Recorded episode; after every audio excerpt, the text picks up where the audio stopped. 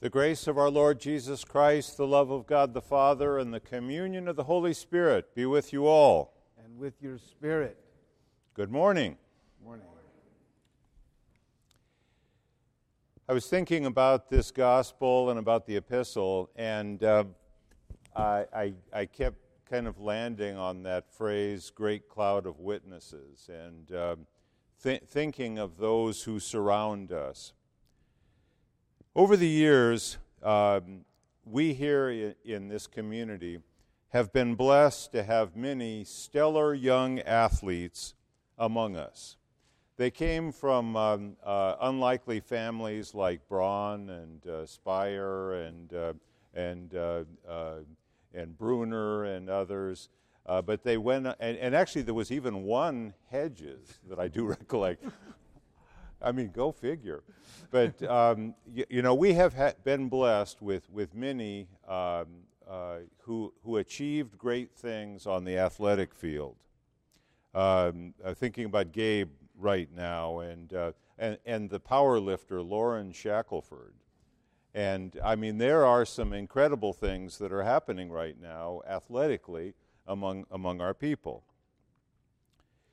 Of course, back in ancient times, in very ancient times, uh, there was the legendary, uh, almost uh, mythical Kurt Spire.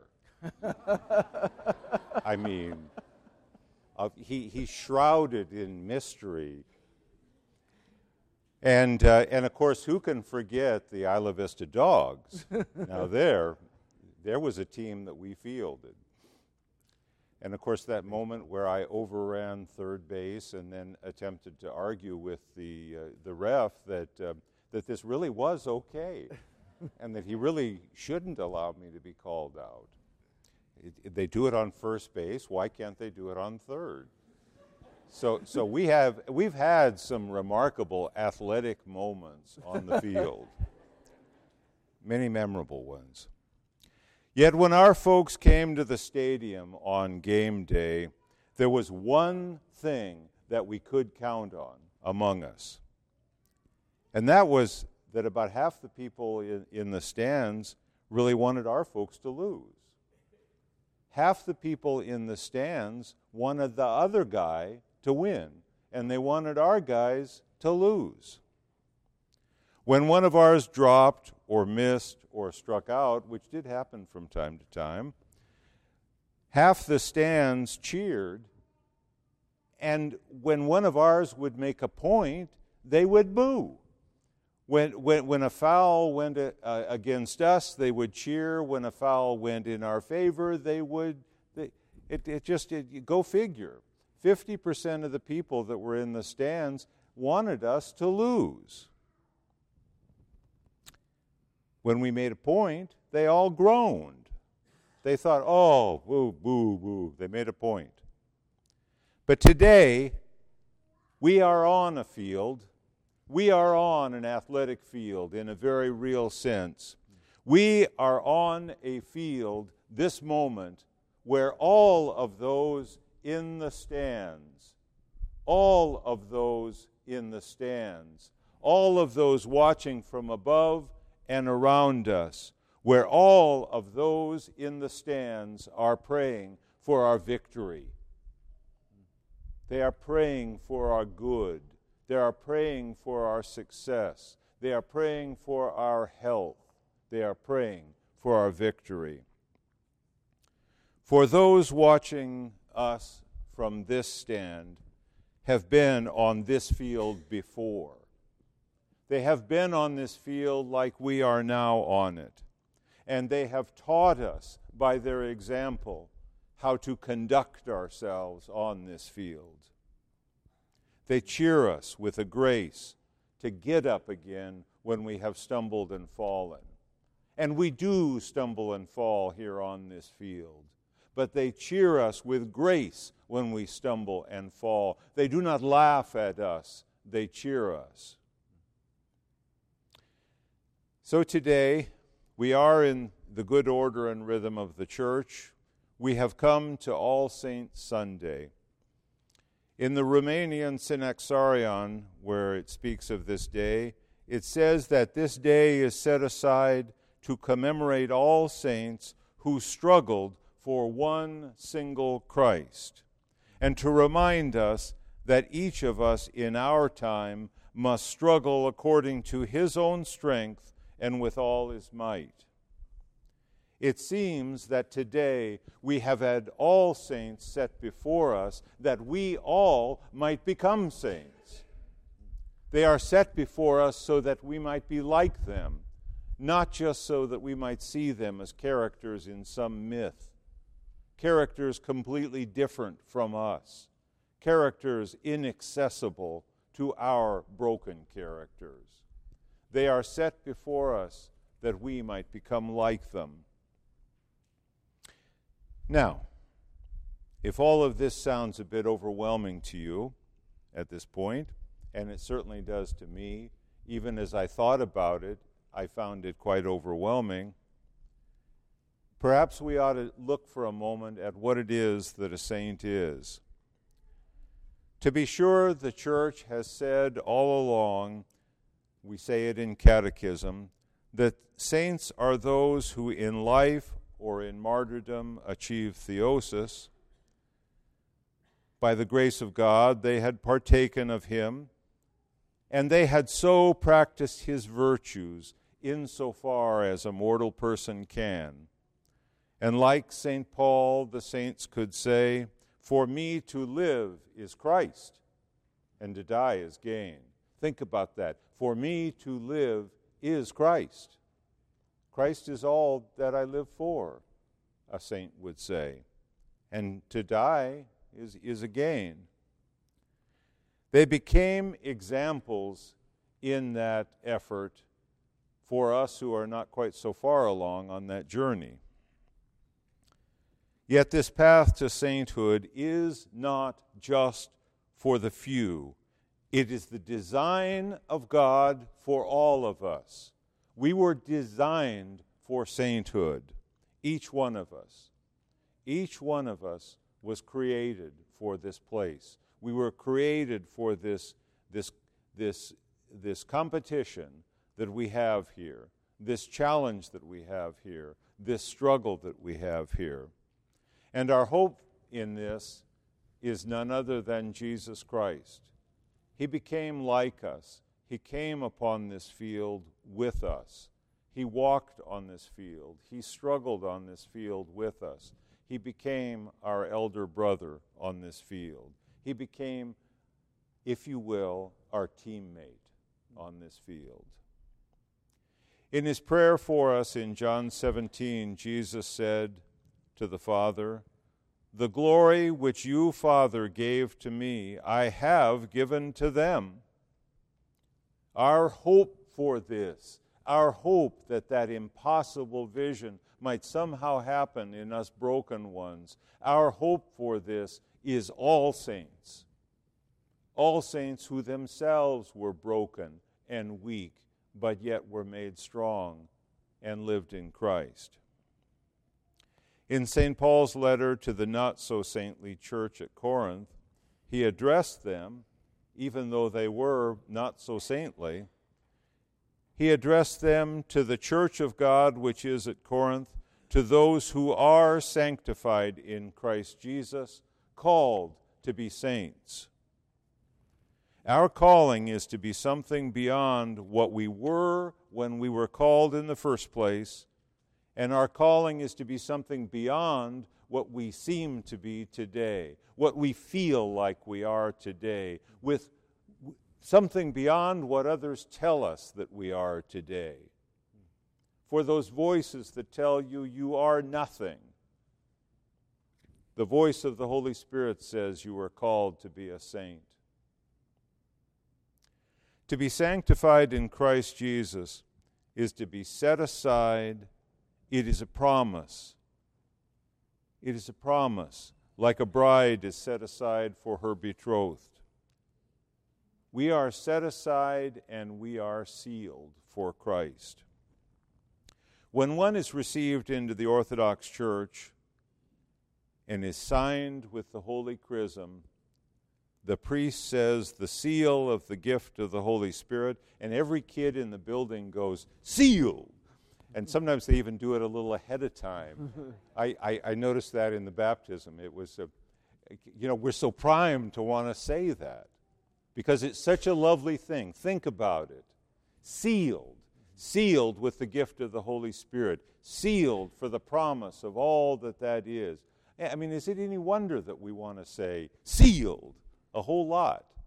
I mean, I find myself walking away from a baptism saying it. Because we want that, we long for that, we desire that. That is the heartland of our home that is deep down within us that we long for, that for which we have been sealed, the seal of the gift of the Holy Spirit. In the holy mystery of baptism, that seal, that gift, is somehow grafted into the spiritual D N A pattern of what it means to be a human being. That was the image that we were created in. We we fell, we, we got a bunch of graffiti on the image. Uh, the icon that the Lord gave us got all dirtied up. Um, but yet that that's still there, and the seal of the gift of the Holy Spirit restores the ability to deliver it. That is why we are sealed. Don't you want to be in all the fullness of God that you were created for? Or do you really want something less, mankind? Do we really want something less than what we were created for? Do we really want something less than the image of God? Our example, all saints, show us what it means to be living in the image of God. Saints are those who have preserved the seal that they received at baptism through the fires of life in this world. Saints are those who took the treasure that they received that day and ran the rest of their difficult course of their life. Saints are those by whose prayer that seal is passed down and signed upon each one of us now. It is by their prayers that we are sealed and signed. So it is when we say sealed that it is as much a fervent prayer for each of us ourselves as it is a triumph for the one who just receives it. It is a prayer for each of us that is renewed in that moment when we say sealed. You were sealed for saintliness. You were not sealed to live the rest of your life as you have to this point. You were sealed for that for which you were created. And as fire comes upon a clay to change its very substance and to make possible for it a higher purpose, a higher use, so the fire of Chrism comes upon us and seals us, just as it did at Pentecost, seals us to become saints. The fire of Chrism, and even the trials, the fires that come upon us in this life, come upon us to transform us into something precious. They do not come upon us to consume us and destroy us. They come upon us to transform us into something precious. We are fired to become saints. Overwhelming or not, Overwhelming or not, sainthood is each of our calling. It helped me when someone told me that the path of the Christian life is a bit like a twelve-step program, one step at a time. And, and most of the steps are baby steps. Thank you, Bob, for that one. Most of the steps are baby steps. They are not quantum leaps forward, you know, one great leap for mankind. They are, most of our steps of those steps are little baby ones, one step at a time. Step one is the deep down recognition and the confession that by myself I am powerless and my life is unmanageable. Ever been there? I have. Step two is to bring that confession of powerlessness to Christ. For only when we see Him, only when we are in His presence will the rest of the steps on the path to sainthood become clear to us. Only when we see Him, only when through Him we see all saints, will it all become clear. Otherwise, It's a scary thought to think about living the rest of your life trying to be a Christian in this messed up world. This is true for us just as it was true for all saints. They were each one of them, each and every one of them, each and every one of them was made of the same clay that we are made of, not of some different, uh, more heroic stuff, some sort of, uh, uh, you know, mythological heroes. And y- you read the hagiographies, the stories of the saints, and sometimes it sounds almost like, you know, Greek mythology. It's so, it's so awesome. You, you're just dazzled by it. But remember when you hear those dazzling stories, that they're made of the same stuff that we are. Remind yourself of that, that though they achieved the purity and the preciousness that they did, they're made of the same stuff that we started out with. So, I submit to you, the path of sainthood might be described, best I see it, as set before us, in a couple ways.